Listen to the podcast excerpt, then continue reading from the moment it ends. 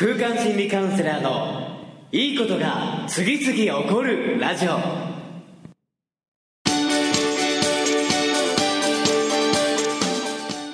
いいことが次々起こりまくっている世界中のリスナーの皆様、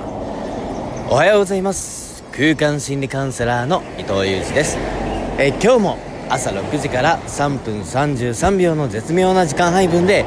いいことが次々起こるラジオをお届けしていきたいと思います。今はですね、東京の、えー、こちらはですね、皇居ですね、皇居の前の国立劇場のところで今朝日が、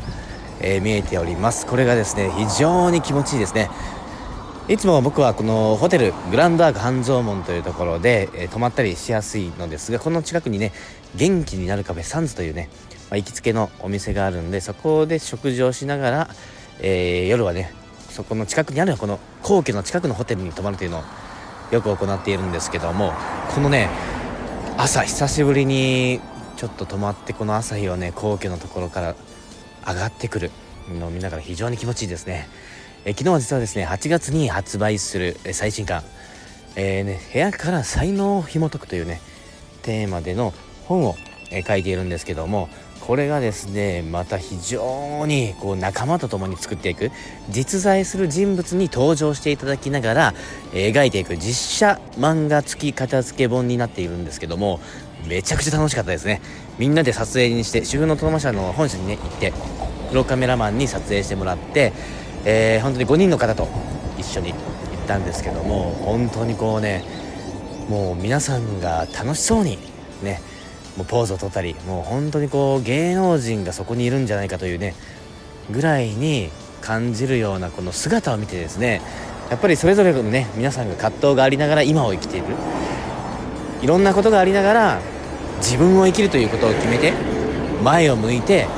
生きている、その積み重ねが今日につながっているんだなっていうのをね、まああの僕はね、物語でねその人たちの背景を知っているからこそすごくね感慨深い時間でもありました。やはりこうやって自分を生きるサポートをする人の命が輝いていく、そのお手伝いができることが本当に幸せだなという、そしてその命輝いたメンバーでまた新たな人の輝きを生み出していく、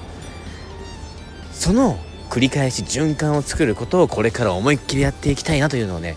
心に誓ったすごくね貴重な体験をした昨日でした。えーね、本当にこのラジオを毎日放送しているのも、あなたの命の輝き、あなたがより自分を生きる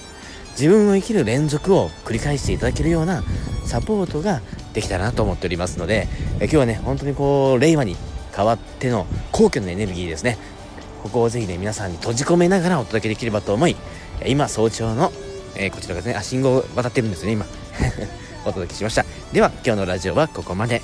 また明日もお会いできることを、えー、楽しみにしております。では、いってらっしゃい。